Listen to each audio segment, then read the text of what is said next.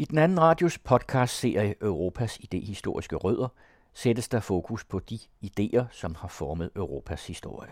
I denne uge er det nationalismen i Europa, vi sætter lys på. Lasse Hemmeke indleder.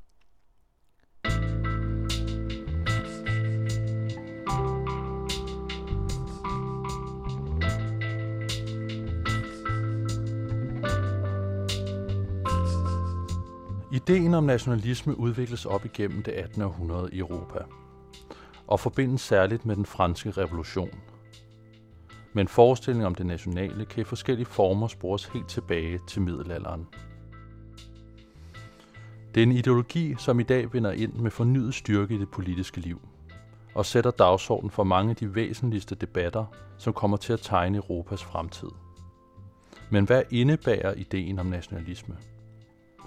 Viceinstitutleder ved Institut for Kommunikation og Humanistisk Videnskab på RUC, Sune Lægaard, skitserer her, hvad vi skal forstå ved nationalisme.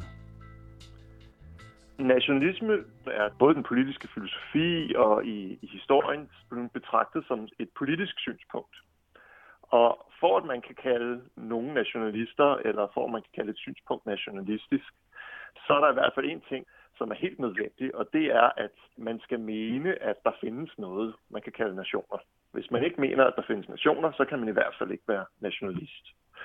Men nationalisme betyder så også noget mere end det. Det betyder så også, at man mener, der findes nationer, og at de på en eller anden måde er vigtige.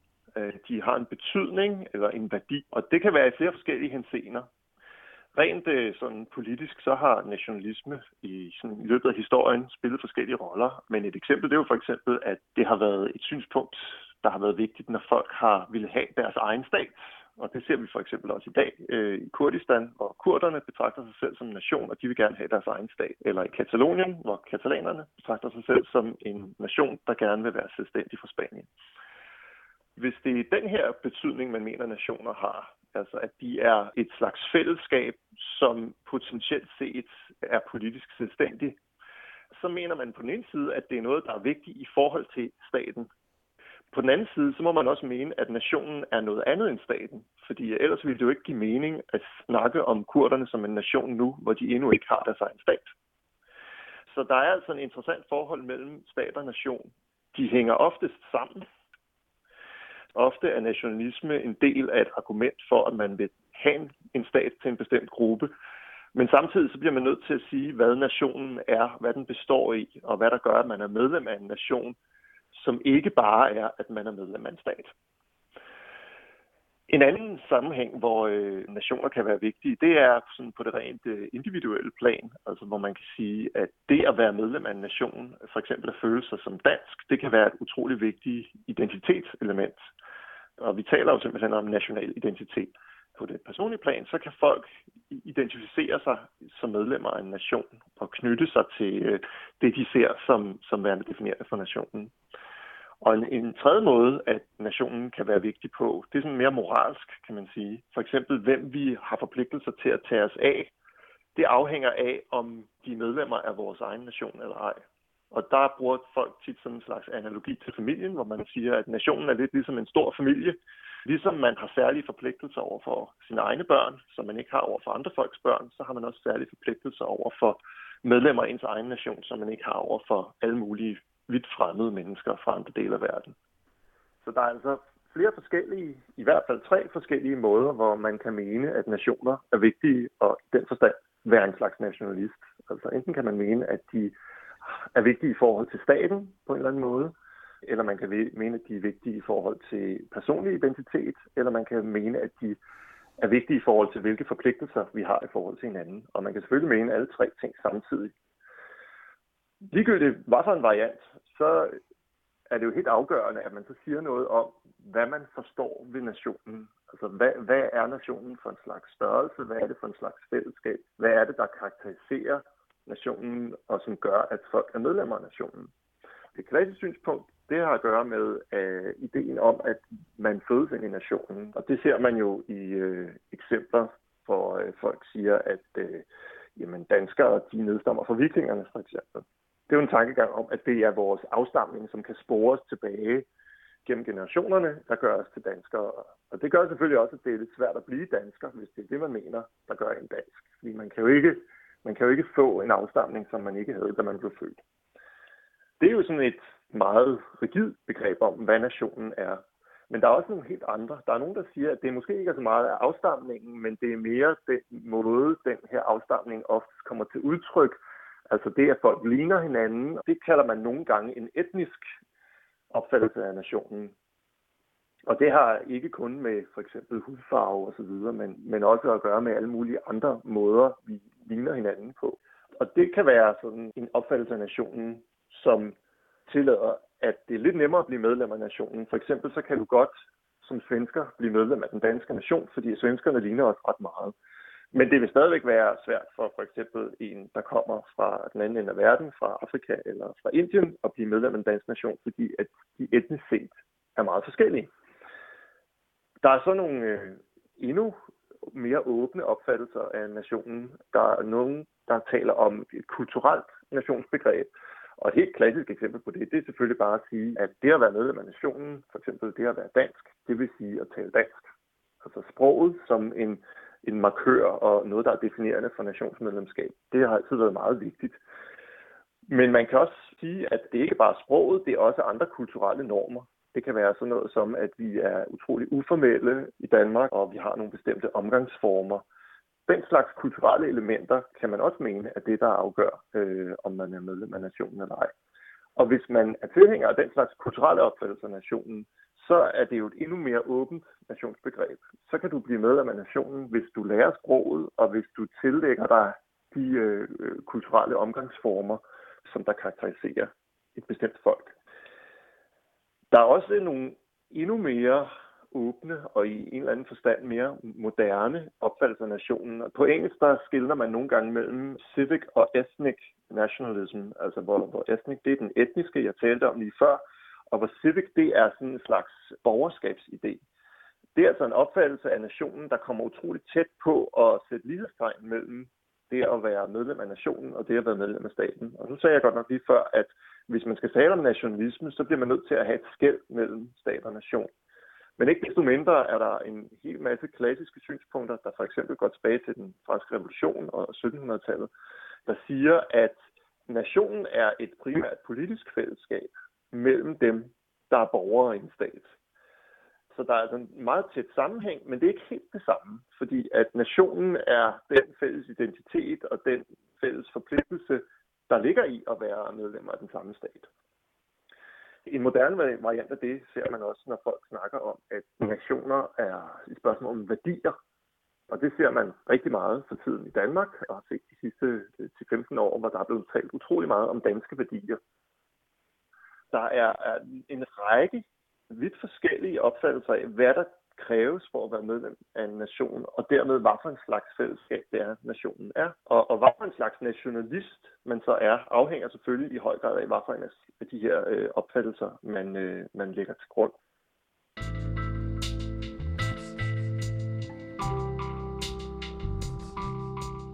Nationalismen er altså ikke noget entydigt fænomen, men manifesterer sig på forskellige måder, alt efter hvilken form for nationalisme, der er tale om. I forhold til Europas historiske udvikling har nationalismen haft en enorm betydning op igennem det 18., 19. og 20. århundrede. Professor emeritus Uffe Østergaard fortæller her om nationalismens betydning for Europa. Det er jo et kæmpestort spørgsmål, fordi man kan sige, at nationalismen næsten er Europas historie, fordi sammenligner vi Europa med den øvrige verden og først og fremmest med Kina, så er det karakteristiske Europa netop det, at der aldrig er kommet et sammenhængende imperium, men efter Romerrigets undergang, men et antal konkurrerende nationer, stater, og der efterhånden blev til nationalstater. Så det korte svar, det er at sige, at Europas historie er på mange måder nationalismens historie. Europa har været karakteriseret af strid imellem nationer, og de har haft forskellige sprog og kulturer. Men samtidig må man sige, at nationalstater ligner hinanden på en interessant måde, fordi det er de samme slags forskelle, man understreger. Når man siger, at ja, englænder og franskmænd er helt forskellige, eller endnu tydeligere måske, når danskere og svenskere snakker, så understreger vi forskellene, men i de samme slags forskelle, vi understreger. Så på en underlig bagvendt måde er nationalisme både noget universelt og noget partikulært, altså adskilt. Og det er kampen mellem de to principper, eller dobbeltheden mellem dem, som er det karakteriserende ved Europa. Og det kulminerede jo som med første og anden verdenskrig mellem Tyskland og i første omgang også Østrig-Ungarn på den ene side, og så Frankrig og England, United Kingdom og Rusland på den anden side. Og her tabte Tyskland afgørende begge gange. Men samtidig tabte Europa i verdenshistorisk forstand den magt, fordi man kan jo sige, at netop konkurrencen imellem staterne og nationerne fører til en hel masse videnskabelige og teknologiske revolutioner og en militær revolution, som har gjort det muligt for europæerne at erobre hele magten.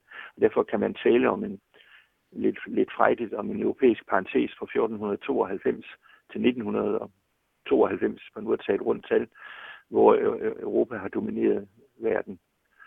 Og det herredømme tabte Europa som første og anden verdenskrig, og i første omgang var det USA, som jo begyndte som en europæisk aflæggercivilisation med USA på den ene side og Sovjetunionen, Rusland på den anden side, som overtog magten. Og den situation, eller erkendelsen af denne magttab, det blev dog udskudt lidt, fordi de europæiske stater efter 1945 fik etableret et samarbejde i den europæiske union. Og det er der jo nogen, der har ment, var et stort modstrid med det nationale princip med nationalismen. Men det har vist sig til både tilhængernes og modstandernes overraskelse, at nationalismen og nationalstaterne faktisk er befæstet inden for rammerne af det europæiske samarbejde. På flere måder, lande, der ikke var særlig nationale, er blevet det. Luxembourg er et vældig godt eksempel på sådan et lille land, der er blevet en nationalstat, men der er mange flere. Så er der nogen, hvor vi ikke har lagt navn til det, og Danmark er et af landene, men det er jo så, fordi Danmark var blevet fuldstændig nationalt i forvejen. Begyndende som et lidt multinationalt imperium, hvor Danmark blev mindre og mindre og havde tabt sine krige, men samtidig så blev en meget velintegreret nationalstat med en høj grad af nationalisme og national identitet. Og her på det seneste er det nu blevet klart, at der er ovenikøbet flere nationalismer på vej inden for EU. Og i disse dage taler vi meget om Katalonien, der vil være en selvstændig stat. Og der kan man forestille sig, at det vil der blive flere inden for rammerne af den europæiske union. Så nationalismen kan siges at have sejret som organiserende princip, og har bredt sig jo også til resten af verden. Men nationalismen er altså et tohovedet foretagende, som lægger vægt på fællesskab inden for rammerne, inden for nationen, men samtidig også forskelle til de andre. Men det er altså, som jeg allerede har sagt, forskelle, der minder om hinanden, der er samme slags. Så i virkeligheden kommer man til at understrege nogle, hvad man kunne kalde lidt dyrt kalde for strukturelle ligheder, når man understreger sine forskelle. Der står situationen lige præcis i øjeblikket, og om der vil udvikle sig en fælles europæisk identitet gennem alle de kriser, som det europæiske samarbejde går igennem i øjeblikket. Det er helt umuligt at forudsige, synes jeg. Men vi står i øjeblikket i en situation, hvor alle i Østeuropa, i Sydeuropa, i Nordeuropa, i Centraleuropa og i meget høj grad i det England eller det storbritanniske rige eller United Kingdom, hvad man nu vælger at kalde det, der er nationalismen på vældig fremmarch. Så det er bestemt ikke noget overstået fænomen, selvom man havde forestillet sig det i almindelig optimisme i midten af det 20. århundrede, regnet med, at når verden blev mere og mere moderne, så ville nationalisme og religion forsvinde, men det er faktisk det modsatte, vi har været vidne til.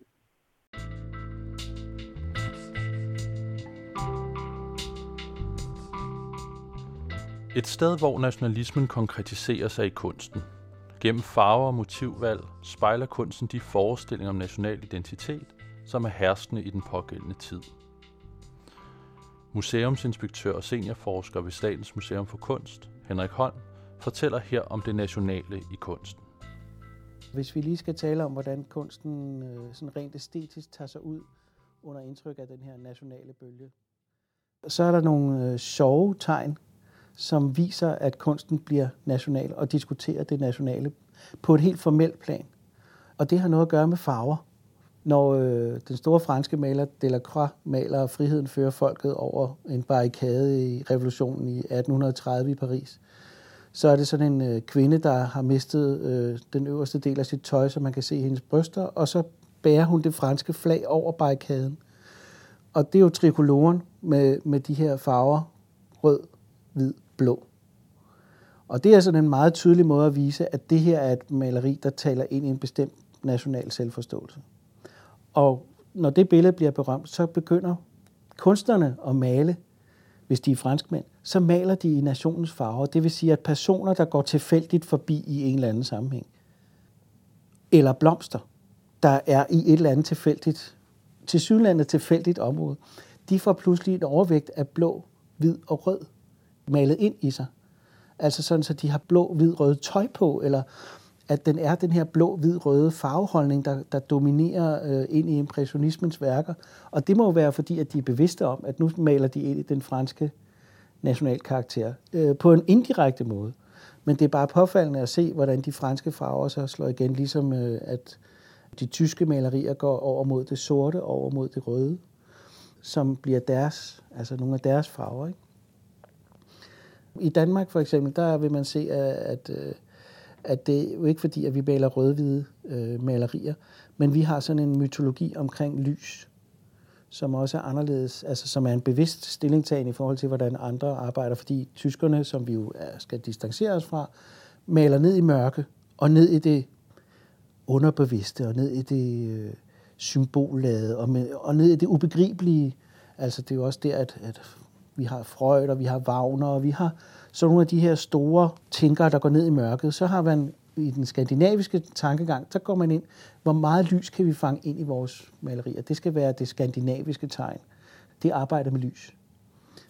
Så det bliver blåtoner og hvidlige nuancer, der kan varieres temmelig meget. Og så har vi sådan nogle underlige afviger, som Hammershøj for eksempel, der så maler i sådan noget, et helt farveløst tonalitets, altså gråtoner.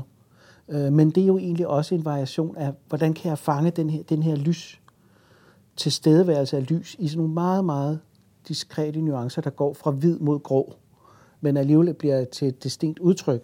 Det er et typisk skandinavisk træk at arbejde så stærkt med lys. Og det er fordi, at man tænker, hvordan kan vi opbygge en national identitet, som også bliver et tegn på, at vi har gjort os selv til noget særligt, som kan fungere på et udenlandsk marked. Altså hvor udlandet vil se på det, vi producerer her i vores kunst, som typisk.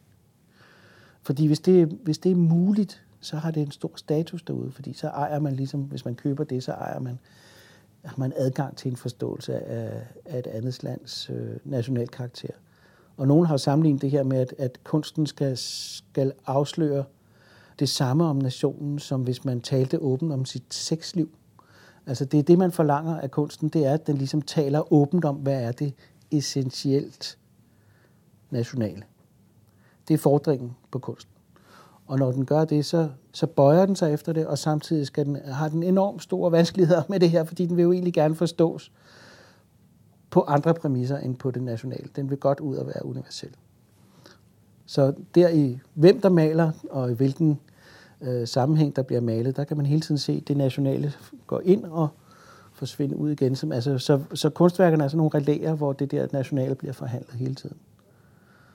Og de kunstværker, der ikke bliver en del af den diskurs, de falder ud.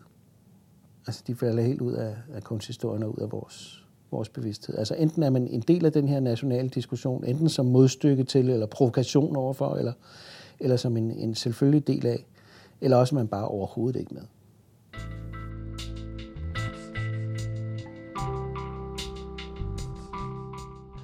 Men hvordan kommer nationalismen helt konkret til udtryk i de europæiske staters politik i dag? Med udgangspunkt i Danmark gives der her eksempler på konkret nationalistisk politik, som er udtryk for en generel europæisk tendens. Sune Lægaard fortsætter. Nationalisme i dag kommer til udtryk på forskellige måder og i forskellige diskussioner. For tiden har vi jo for eksempel en masse diskussioner i Danmark omkring indvandring, hvem der skal ind og hvem der kan smides ud igen. Og her der er det tit sådan noget som menneskerettighederne, der har den her rolle som noget, der sætter grænsen for, hvad for nogle politikker staten kan forfølge i forhold til, hvem der må være medlemmer og hvem der ikke må være medlemmer. Og der kan man jo sige, at staten her kan man ofte forstå som en størrelse, der agerer på vegne af nationen. Og der er også mange af politikerne, som er med til at beslutte, hvad for nogle politikker staten skal forfølge, som formulerer på den her måde. Altså et godt eksempel er selvfølgelig Dansk Folkeparti, der helt eksplicit taler om, at det handler om danskerne og hvad der er godt for danskerne. Men det er jo også en måde at tale på, som findes mange andre steder i Folketinget. Og hvis man mener, at man bruger statens magt til for eksempel at regulere indvandring eller til at udvise folk af hensyn til danskerne, så på et eller andet tidspunkt, så møder man det her spørgsmål om, hvad er grænserne for det, og det er for eksempel international konvention. Og så det er et godt eksempel på den her liberale nationalistiske problematik, at der er noget, man vil for at hjælpe nationen eller for at beskytte nationen, og der er nogle grænser for, hvad man kan gøre. Og så er folk selvfølgelig uenige om, hvor de grænser går. Men hvis man så er tilstrækkeligt liberal, så vil man i hvert fald sige, at der er nogle af de ting, som dagens nationalistiske politikere gerne vil gøre, som måske falder uden for den her grænse. For eksempel så er der menneskerettighederne. Et andet eksempel, det kan man se, når vi snakker om igen, hvad det vil sige at være dansk. For eksempel når folk skal søge om statsborgerskab, så skal de gennemgå en masse kurser, og de skal tage nogle tests. Der er selvfølgelig en sprogtest, som er blevet sværere og sværere de seneste år, så det tyder på, at man mener, at det at kunne sproget på et relativt højt niveau, det er meget afgørende. Derudover så er der også de her indfødsretsprøver, der ikke handler om sproget, men som handler om viden, og blandt andet viden om nogle værdier. Og her dukker der en masse ting op omkring demokrati og ytringsfrihed og ligestilling mellem kønnene og sådan nogle ting. Det er sådan nogle ting, som man taler meget om som danske værdier. Og de dukkede op i flere og flere forskellige slags politikker på det seneste. For eksempel er der også et forslag nu om at indføre et forbud mod ansigtsdækkende beklædning i det offentlige rum. Det, som man også tit taler om som en slags burkaforbud. Og det er inspireret af en fransk og en belgisk lov. Og forslaget indtil videre er i hvert fald, at sanktionen for at overtræde det her forbud skal være den samme, som den er i Frankrig og Belgien. Nemlig ud over en bøde, at man skal på et kursus i vores tilfælde så danske værdier. Så igen er tankegangen altså her, at der er åbenbart et eller andet fællesskab, som man ikke er tilstrækkeligt medlem af, fordi man ikke kender eller accepterer nogle bestemte værdier. Så det er igen et eksempel på den her liberale nationalistiske tankegang om, at noget af indholdet af, hvad nationen er, har at gøre med accept af nogle bestemte politiske værdier. Det, der så er interessant, det er, at de her politiske værdier, som man i mange sammenhæng siger, at de danske værdier, der er med til at definere, hvad det vil sige at være dansk, det er som sagt nogle ret generelle demokratiske værdier. Det er sådan noget som demokrati til at begynde med, men også diverse frihedsrettigheder, ytringsfrihed, forsamlingsfrihed, religionsfrihed, det er ligestilling og den slags. Og det interessante er, at det her, det er jo ikke noget, der er særligt for Danmark. Det er jo nogle værdier, som findes i rigtig mange andre lande i verden, og i hvert fald i Europa og den vestlige verden. Og noget, der er yderligere sjovt, det er, at man ser den samme tendens, som jeg nu har karakteriseret i Danmark, den ses i alle mulige andre europæiske lande også. Altså, at man er gået i retning af at definere nationen ud fra nogle nationale værdier, og det er fuldstændig de samme værdier, man appellerer til i de fleste europæiske lande. Det er lige før, man kan tale om, at de har kopieret hinandens dokumenter og bare oversat dem, og så skiftet navnet på staten og nationen ud. Og det er jo selvfølgelig lidt løjerligt, hvis nationer skal være nogle fællesskaber, hvor vi har noget til fælles, der adskiller os fra andre, og vi så ender med at definere os i forhold til nogle værdier, som vi i virkeligheden har til fælles, i hvert fald i Europa, og måske meget bredere end det.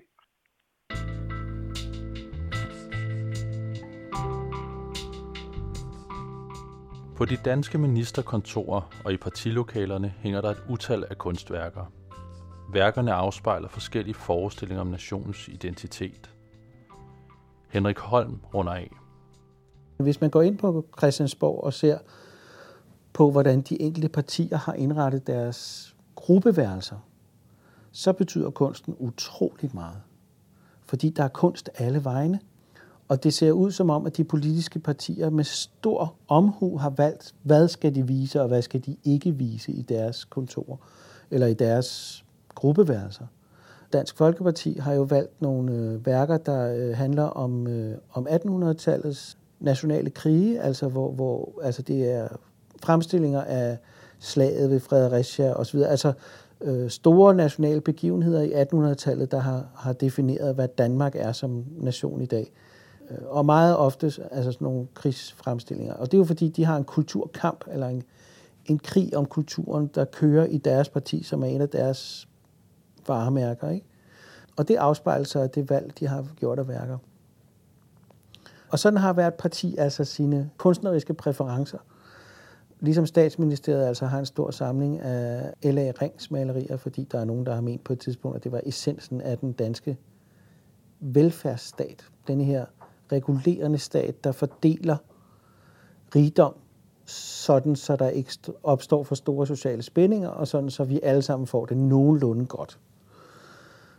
Men den fortælling vil man jo ikke længere have, for vi har jo ikke, altså det er jo ikke længere velfærdsstaten, der er parametre. Nu er det jo konkurrencestaten eller risikostaten, det har det været siden 2001. Så nu prøver man at finde ud af, om ikke man kan komme af med de der malerier, der peger tilbage på en tanke fra begyndelsen af det 20. århundrede, som man ikke vil forbindes med mere. Så skal man have noget andet kunst ind. Så skal man have noget kunst ind, der kan være konkurrencemindet, eller som lever op til den her risikovillige kunst, kan man sige. Altså kunst, der har ville sætte noget på spidsen. Og så kan man virkelig tage noget af det, eller måske noget af det allerfrækkeste, der er lavet i samtidskunsten op, og lade det blive en del af statsministeriets selviscenesættelse, fordi det passer med den her, nu skal vi være risikovillige, nu skal vi tage en chance, nu skal vi, altså nu er det dem, der er bedst, der klarer sig. Og altså hele den der nye mentalitet skal afspejles i kunsten, der hænger i de der politisk påvirkede områder. Så der bliver udskiftninger hele tiden. Det er der også hver gang, der er en ny minister, der bliver skiftet ud. Så skifter man automatisk billederne ud efter den her ministers ønsker. Så på den måde er kulturpolitik i virkeligheden en meget, meget stor del af det politiske felt, men måske også mere, end man lige forestiller sig.